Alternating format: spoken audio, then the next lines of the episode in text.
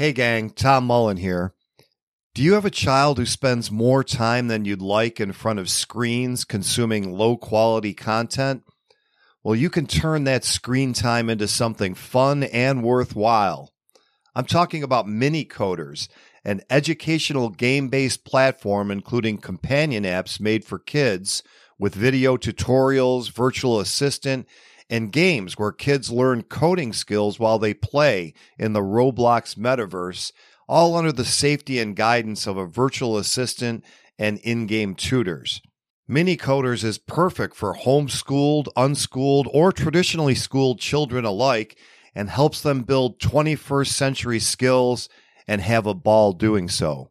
Right now, you can try out Mini Coders with no obligation by registering for a free trial at tommullentalksfreedom.com slash minicoders. That's M-I-N-I-C-O-D-E-R-S. Again, just visit tommullentalksfreedom.com slash minicoders and start your free trial today. Every revolution starts in the minds of the people. Arm yourself for the war of ideas. Take back your life. Take back your liberty. Tom Mullen Talks Freedom. Hello, everyone, and welcome back to Tom Mullen Talks Freedom.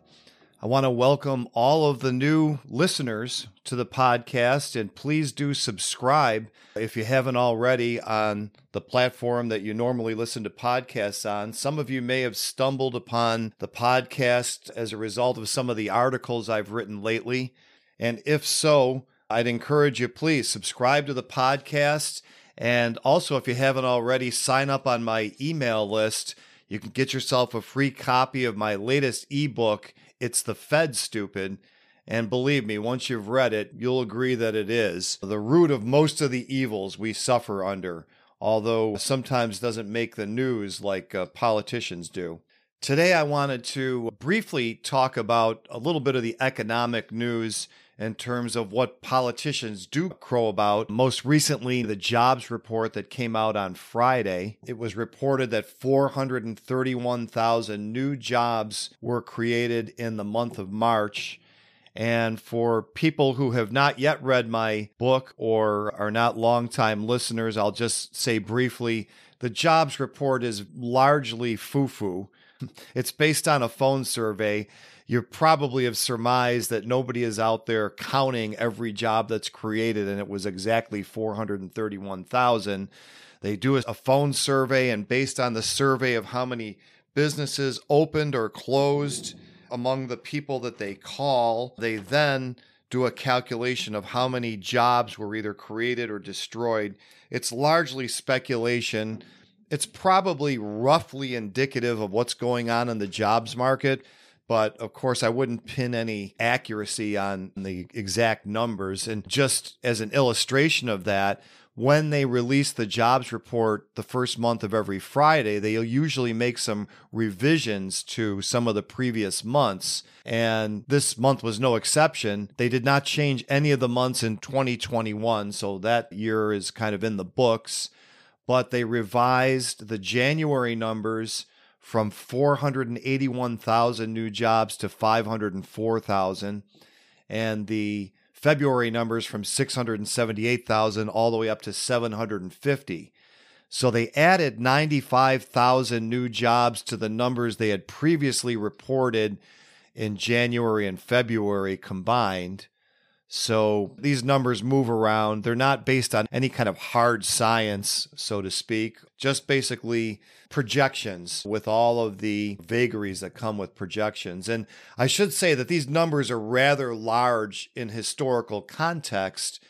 And the main reason for that is that we're still trying to regain all of the jobs that were lost mainly in March and April of 2020 during the lockdowns. So in March of 2020, we lost 1.5 million jobs.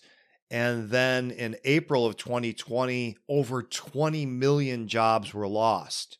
And then you had, of course, in the ensuing months, these gargantuan numbers of jobs created, which just represented people going back to work after they were no longer ordered to stay home.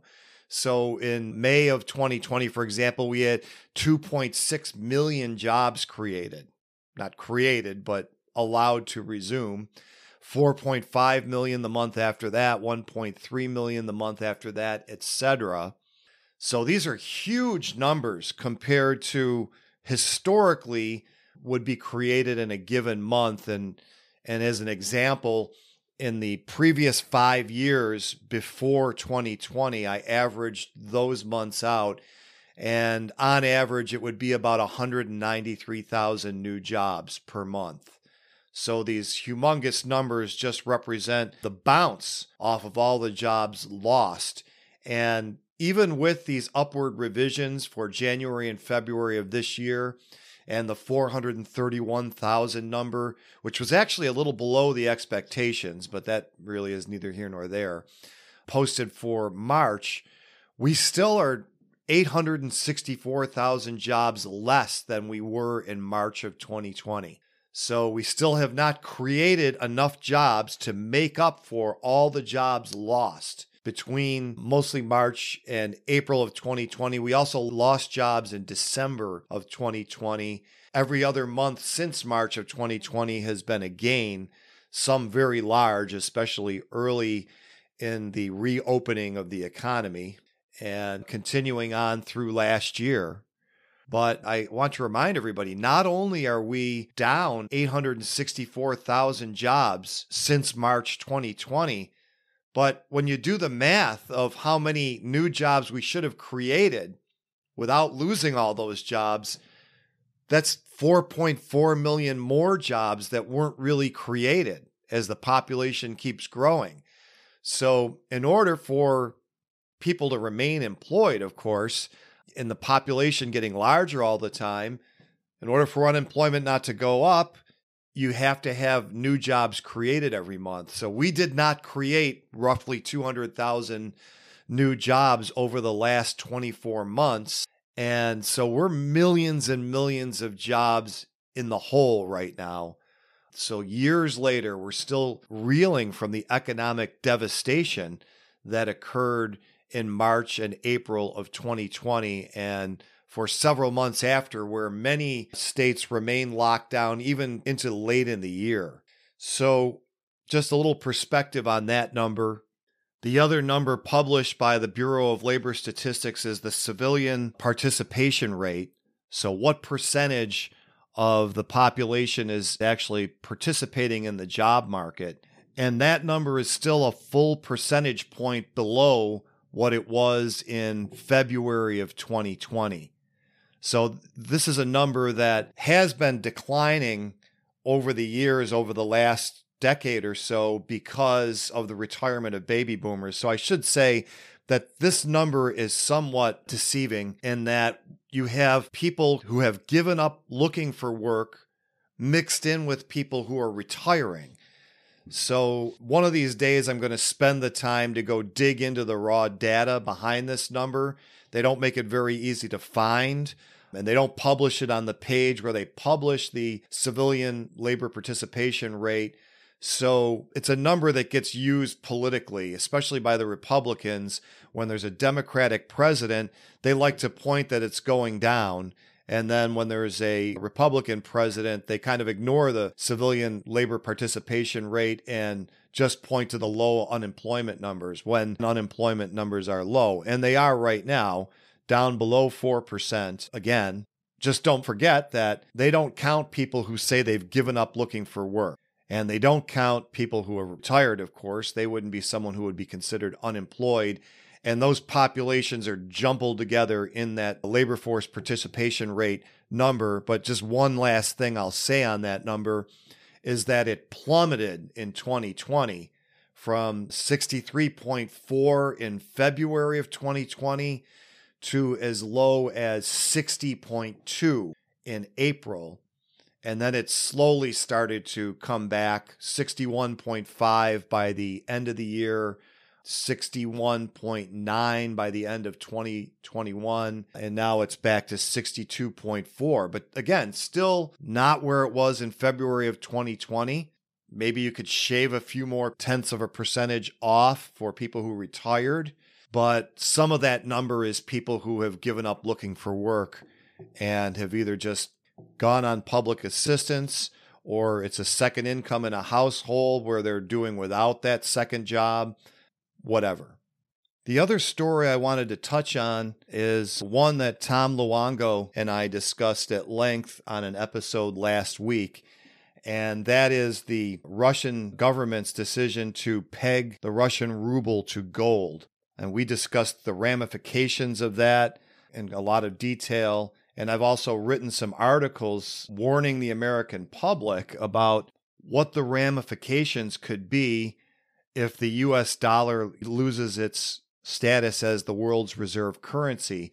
And I'd like to just elaborate on that a little bit in that it's not going to be like there's going to be a day when on Wednesday the dollar is the world's reserve currency and on Thursday it's not. But like every other economic reality, it happens on the margins. So pretty much the whole world has been using the dollar as its reserve a huge percentage of the world's oil is purchased in dollars, as we all know by Saudi Arabia, but by many others as well.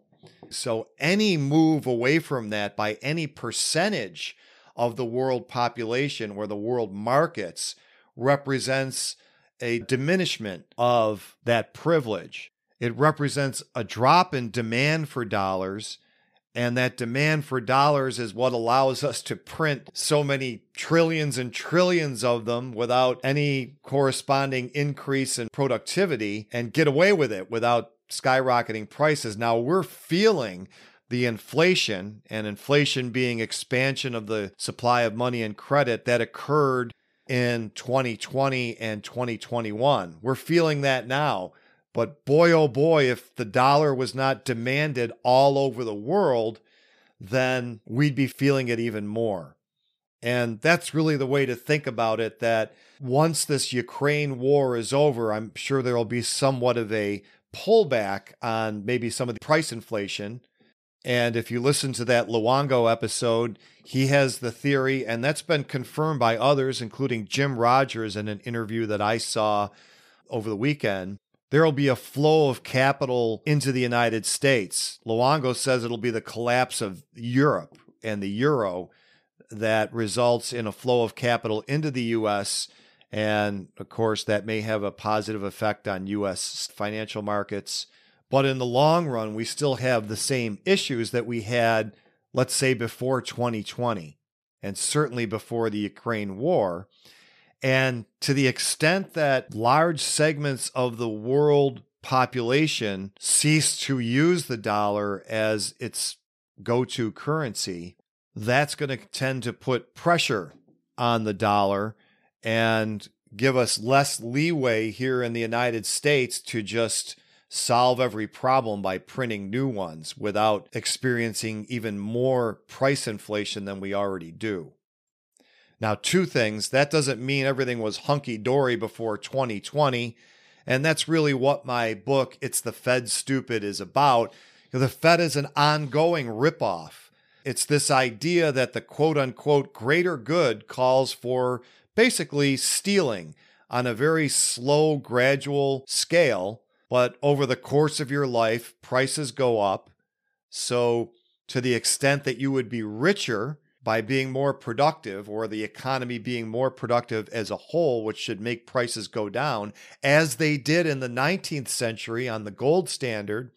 The fiat inflationary monetary system that we have now just steals a little bit from you all the time and makes you poorer than you otherwise would be with the excuse that we need an elastic money system and all kinds of economic fallacies, which really, again, justifies this theft from everybody and who benefits from it the richest people in society. That's why my book promotional copy says, hey, whether you're a libertarian, a conservative, a socialist, progressive, liberal, whatever, you should be against the Fed. And never more than now, when we may start to feel the effects of what it has done even more sharply. So, as far as this article on Zero Hedge goes, I, don't know that there's anything new in there, but it just kind of breaks down the numbers very well. And I'm not sure who the original source of this analysis is. Certainly, I heard it from Tom Luongo before I read this article that just came out today in Zero Hedge. I don't know if that writer has been talking about this dynamic for longer. The peg of the ruble to gold only happened on the Friday before last. So maybe several people with the same outlook have had the same analysis at the same time. But I'll post the article on the show notes page, and it might be a fast way to summarize some of the things Tom Luongo and I talked about on that previous episode. But what I really wanted to get to overall today is the acceptance by so much of the American public of what I'm calling the Sovietization of American life. Really, all aspects. Economically, the vast amounts of what used to be controlled by the private sector, economically, socially, personally, that is now controlled by the government. And really, the only thing anyone seems to be arguing about is whether the government's doing it right or whether the other political party might control that better. So, for example, we have a lot of criticism of Joe Biden for shutting down the Keystone and other pipelines at a time when gas prices are higher than any time in our lifetimes, or at least they have been in the recent past. Okay, so why does Joe Biden get to shut down a pipeline? Why isn't oil and the buying and selling of it completely a private sector matter? Well, it's because those pipelines have to run over federal land. And why is that? It's because the federal government owns so much of the land area of the United States. The last I checked, it was about 27% of the whole country is owned by the federal government. There's absolutely no reason for that. And I believe it's still about 40% or over 40% west of the Mississippi is owned by the federal government. So, of course, when you have something like a long oil or natural gas pipeline, you're not going to be able to construct it in practical terms without going over federal land. This gives the federal government absolute control over whether you're able to run oil through it or not, how much you're able to run through it. And again, you know, even going further than that, it's in the hands of the president himself because we don't live in a constitutional society. According to the U.S. Constitution, the legislature makes the rules and the president merely executes them. But since the New Deal, we don't really even have that. Executive regulatory agencies really make most of the law, which means the president makes most of the law unless you elect one who doesn't agree with the lifelong bureaucrats in those agencies like Trump occasionally disagreed, and then they just do what they want regardless of what the person you elected orders. So much for democracy. Not that I'm any big fan of that.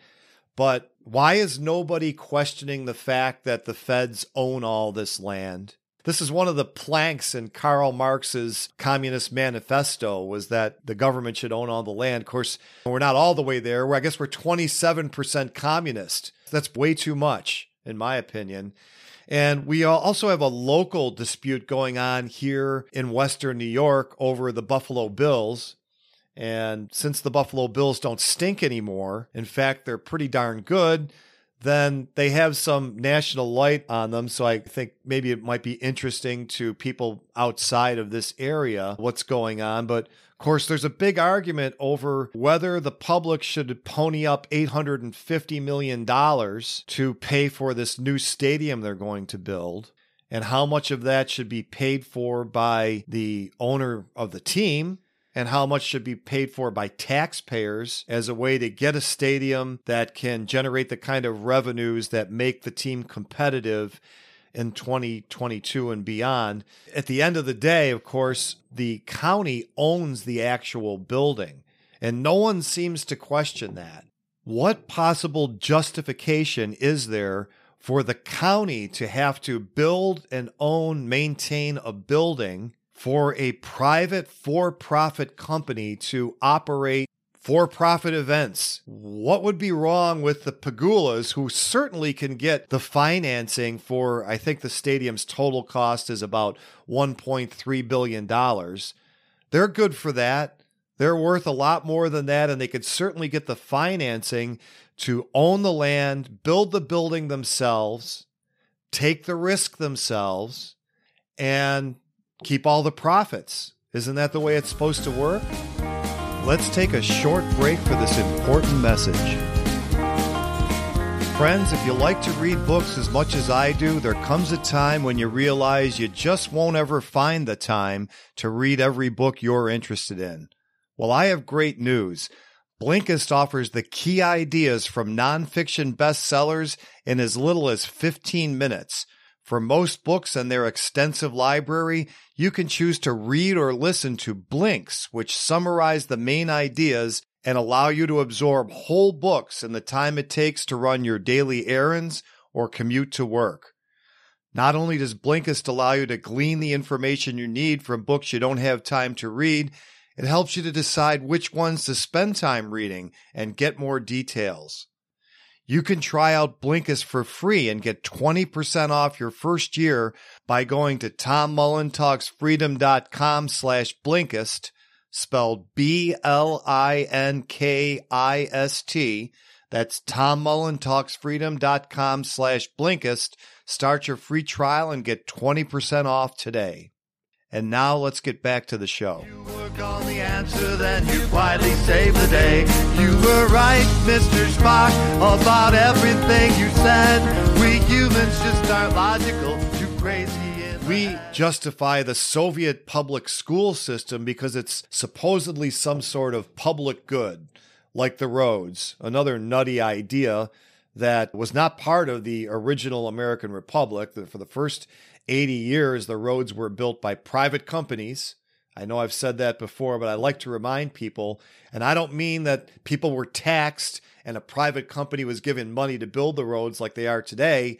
I mean that the roads were owned by private companies for profit. They took all the risk, they ran the roads, they kept the profits, and the road system was a lot better, relatively speaking. Did they have asphalt? No. Of course, technology is better, but you didn't used to see roads under construction permanently like we do now, where you can't even drive 10 minutes in any city or one hour on any interstate highway and not run into some kind of delay because the road's under repair and no one's working on it. You didn't used to have that when the roads were privately owned and every minute that they weren't at full capacity was a business liability for the owners. So the Hamiltonians eventually won.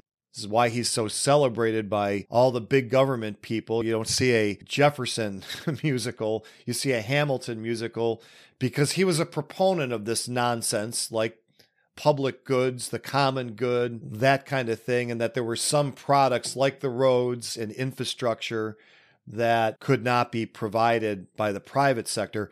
I should say Jefferson was the proponent of the nutty idea that the schools should be public goods. So he wasn't perfect either. But what about a stadium?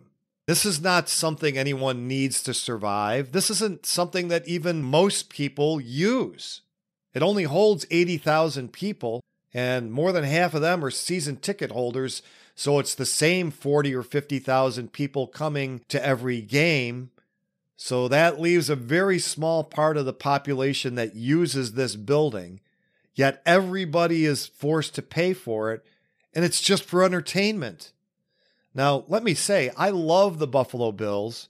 I went to my first Buffalo Bills game when Jack Kemp was still the quarterback, before he was even a politician. I have an autograph from him actually signed after he was a politician. But when I was a little kid, I actually met Jack Kemp because my father was the president of what they used to call the Buffalo Bills Booster Club.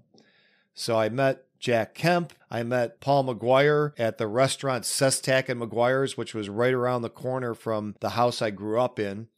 And he asked me what I thought of the Buffalo Bills, and my answer purportedly was, they bums. I don't remember saying that, but my father told that story many times, and this would have been when I was three, four, five years old, something like that. In any case, I've been going to Buffalo Bills games since they were playing in War Memorial Stadium, affectionately known as the Rock Pile here in Western New York. My father had season tickets for our entire family of four for the first two years that the present stadium existed 1973 and 74. So I'm a lifelong fan of the Buffalo Bills. I'm hoping that I am not the second generation who lives his whole life without them winning a Super Bowl. I'd hate to see them leave, but that has nothing to do with my right to force other taxpayers to pay for the stadium. And when it comes down to it, the word public, that's what it really is. That's what it means. It means something some people want that they want to force everybody else to pay for. Public schools, public roads, public stadium. The stadium is owned by the government of Erie County. And guess what? Last year, they put in a vaccine mandate so that you were not allowed to get into the stadium without showing proof of vaccination. How about that? This is what you get when the government owns and controls property. They get to make decisions about how it's disposed of based on pure edict. Now, it's possible that most people who patronize the stadium would also choose to get vaccinated, but not all of them. So just think if you are not vaccinated, and that's a personal choice, supposedly, you're not only forced to pay for the stadium, but you're not even allowed to go inside it. And this assumes that you have any interest in going to a Buffalo Bills game anyway. So there's just absolutely no justification for this but it's all over the place. Why is the government completely in control of distributing COVID vaccines? Why are they completely in control of distributing COVID treatments like monoclonal antibodies? There's just no justification for this. And nobody argues that they're in charge of these things. If you get a conservative, they're arguing that they're just not doing it right. Why did they cut off Florida from certain medicines? No, the question is why is this in the hands of the government at all? So we're really a long way from the so called land of the free. And I'll remind you of an earlier episode, and especially, I would say, probably a vast majority of people listening today were not listeners back when I did episode nine of Tom Mullen Talks Freedom. And that one was titled, You Have a Right to What You Own and Nothing More. And it really got down to the founding principles of the United States.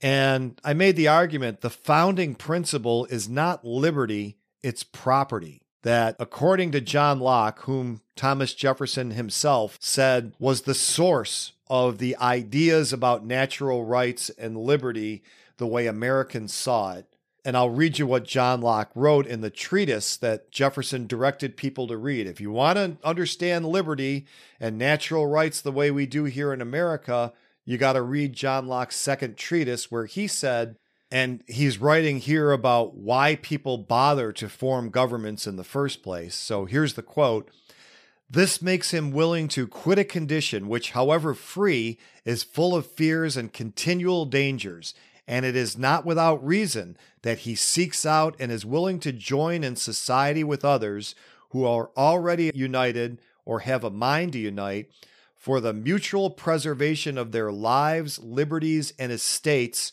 which I call by the general name property. The great and chief end, therefore, of men's uniting into commonwealths and putting themselves under government is the preservation of their property.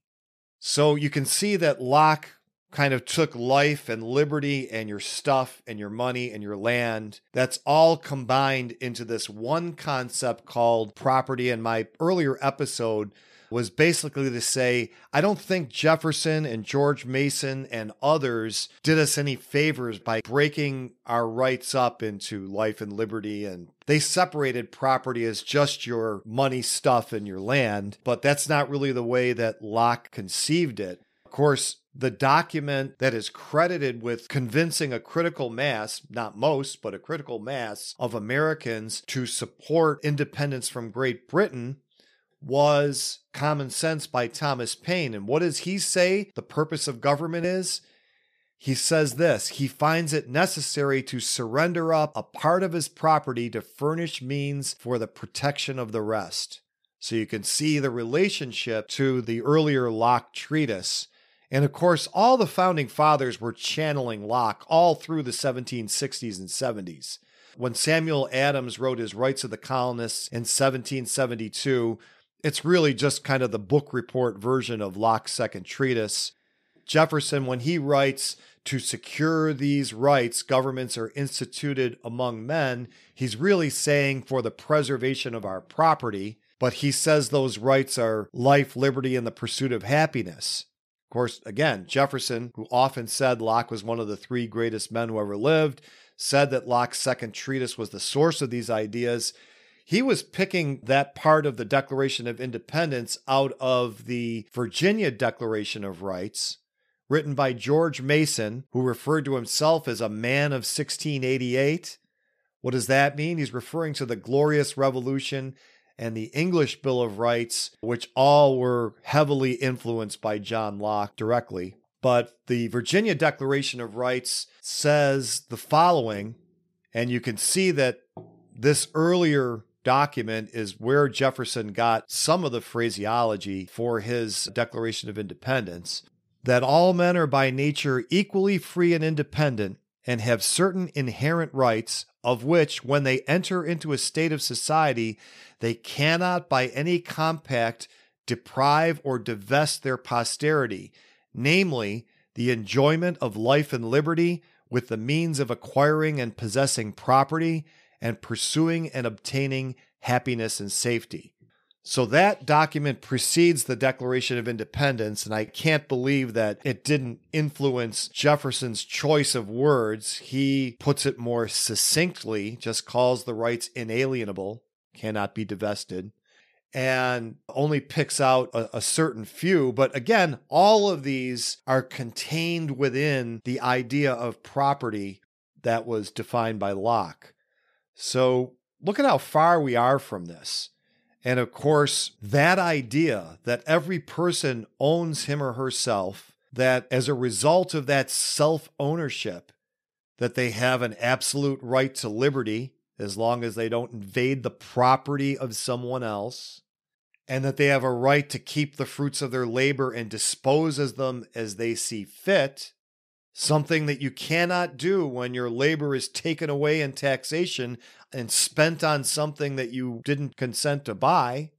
That idea is completely the opposite of, let's say, the Soviet Union, where the government owns everything, including the people and how they dispose of not just their labor and their earnings, but their bodies and their liberty. Of course, you had to take it all away in the Soviet Union in order for order to be maintained because it's the natural inclination of everybody to pursue their individual happiness. And of course, to be able to pursue your happiness, you have to be free to do what you want. You have to be free to keep the money that you earn and spend it the way you see fit, or save it, or give it away, or whatever. That is the essence of the pursuit of happiness. It's why it's called out as a separate right from liberty. The idea that it is the individual's happiness, however they define it, that is an inalienable right, completely at odds with the government owning controlling property, taking a large part of what you earn and spending it as it sees fit. And of course, owning revenue producing assets is no business of the government at all in the kind of free society that the founders imagined and existed for much of the first half of American history. Now, I know a lot of people might be tempted to say, well, all these ideas work normally, and of course I agree with all that.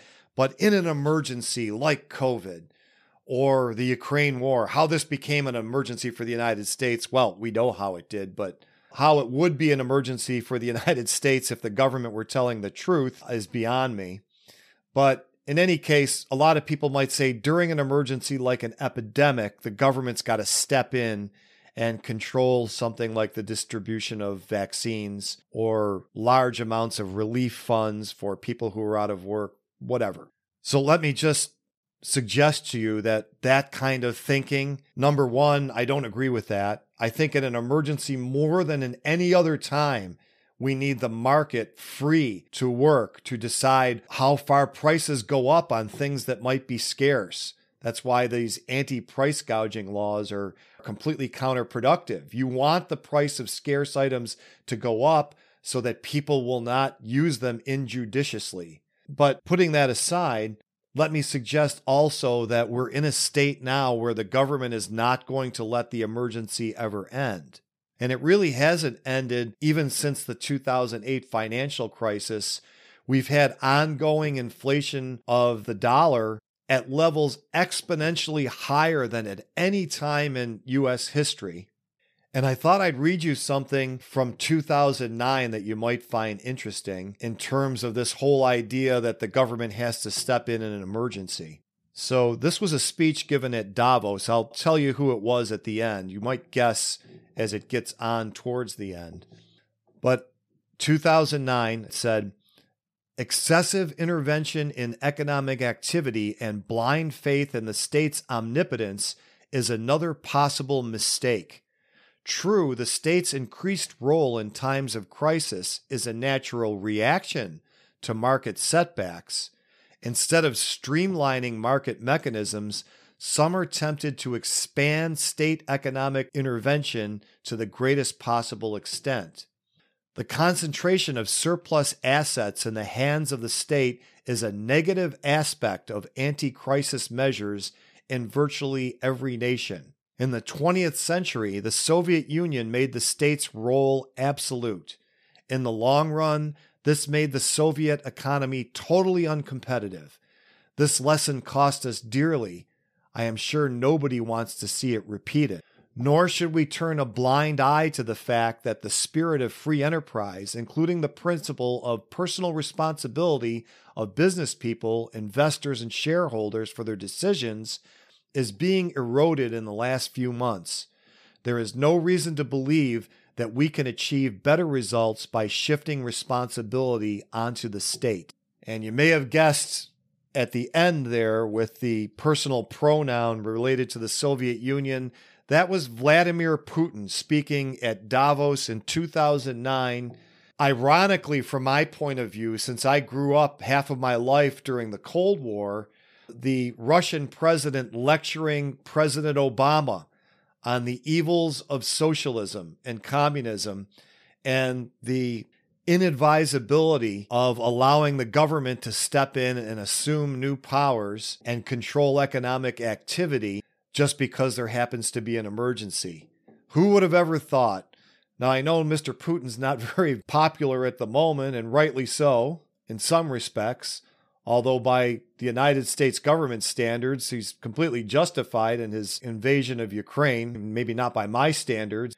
But ironic indeed that the president of Russia would say those words in 2009 when we were told that the kind of monetary inflation that has become routine was a once in a lifetime response to a once in a lifetime crisis. Folks, the emergency will never end, and we've got to get the government out of just about everything it's got its hooks into because now they're invading our bodies, and it's not going to stop there.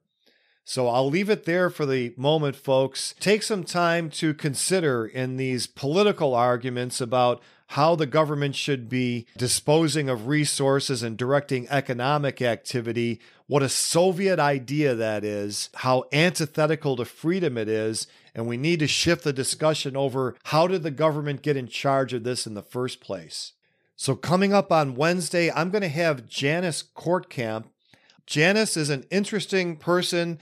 She was a crowd-funded journalist who made seven trips to Syria between 2016 and 2019. And she's going to give us a firsthand look at what was really going on in that country when we were being told many of the same things about Assad and the Syrian government that we're being told about Putin and the Russian government in terms of committing atrocities and killing civilians. Of course, the role was completely reversed Assad was defending his own country against mainly foreign terrorists armed and funded by the United States, as Janice will confirm. While now we're saying that Putin in Russia is the bad guy, and Zelensky, who was up until the end of February shelling his own citizens, is now the hero. So that's going to be a very interesting episode. And in addition to that episode, I would just remind everybody that if you're new and you haven't downloaded a free copy of my book, It's the Fed Stupid, go to my website, tommullentalksfreedom.com, or go to itsthefedstupid.com to download a free copy of that. And also, if you like the music that you've been hearing during some of the breaks here on Tom Mullen Talks Freedom, you can hear more at tommullensings.com. So thanks, everybody, and I'll see you on Wednesday. The war of ideas has only just begun. Arm yourself with the knowledge you need by heading to tommullentalksfreedom.com and subscribing to our email list. And remember, every revolution starts in the minds of the people.